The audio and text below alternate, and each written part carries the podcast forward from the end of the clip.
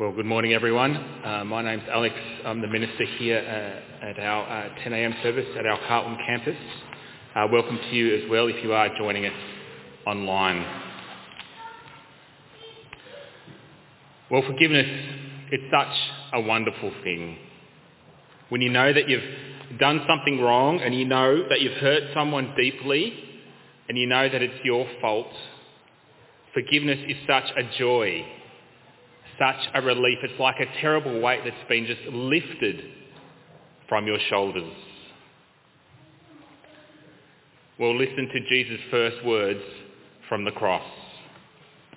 Father, forgive them, for they do not know what they are doing. Jesus pleads to God for forgiveness. Forgiveness for all those who are responsible for this day. Forgiveness is wonderful, but it also carries with it an edge, an implicit accusation. You've done something wrong. Not just a mistake, not just something that's incorrect or accidental or clumsy, but something bad, something you actually need forgiveness for. And they need forgiveness for something terribly wicked is happening this day. When Jesus says, forgive them for they don't know what they're doing, he doesn't mean his crucifixion was an innocent accident, some kind of well-meaning mistake. What he means is that they didn't fully comprehend the horror of what they were doing. They didn't fully comprehend that they were murdering the Messiah God's Son, the Lord. But of course, that doesn't mean that they were innocent. Not at all. The Israelite leaders who falsely accused Jesus, who'd been secretly scheming his murder, they're guilty. Pilate, who, knowing Jesus was innocent, handed him over to be executed. Guilty the sneerers, the mockers, the taunters, the crowd who shouted praise last Sunday but who now shout, crucify him, and instead shout for a murderer to be released. Guilty.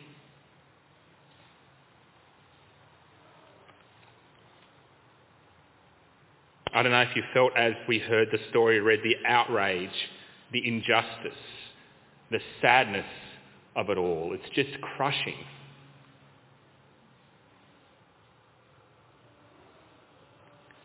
But have you ever imagined yourself in this story?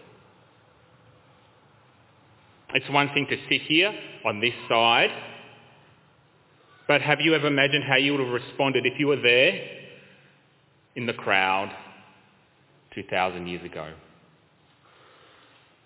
What would you have done? Uh, one musical artist reflects on it like this.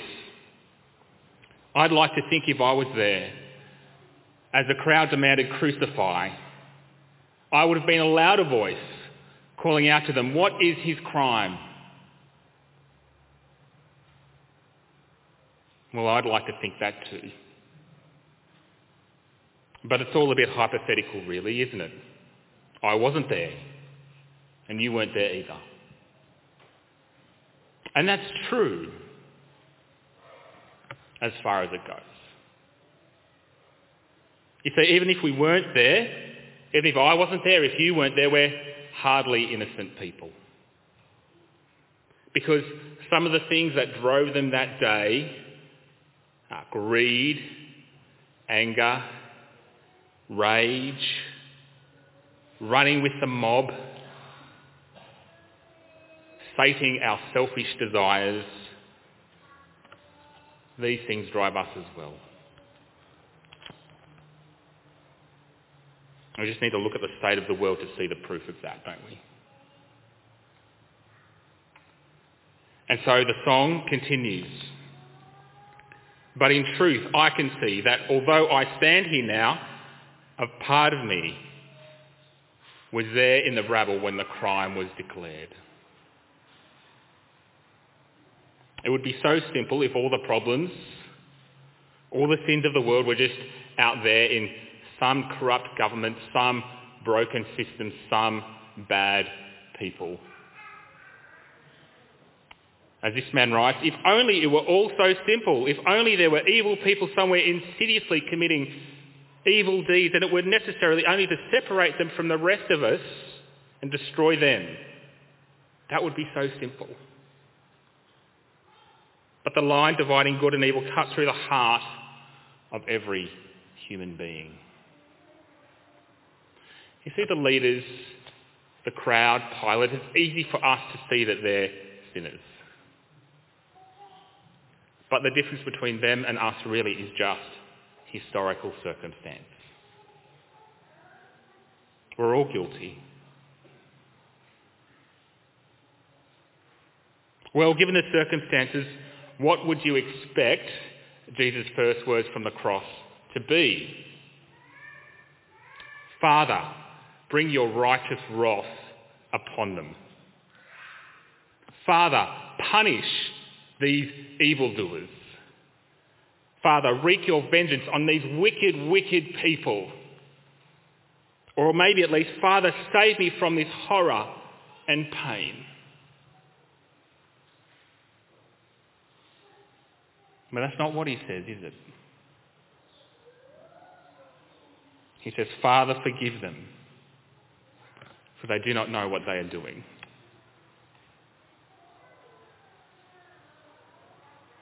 And so on that cross, 2,000 years ago, Jesus doesn't meet our wickedness with anger or vengeance or wrath against us.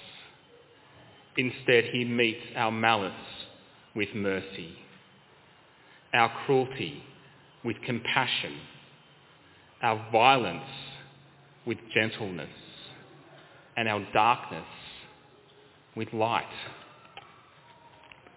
He meets our failure with faithfulness, our exclusion with inclusion, our selfishness with sacrifice, our hate with love,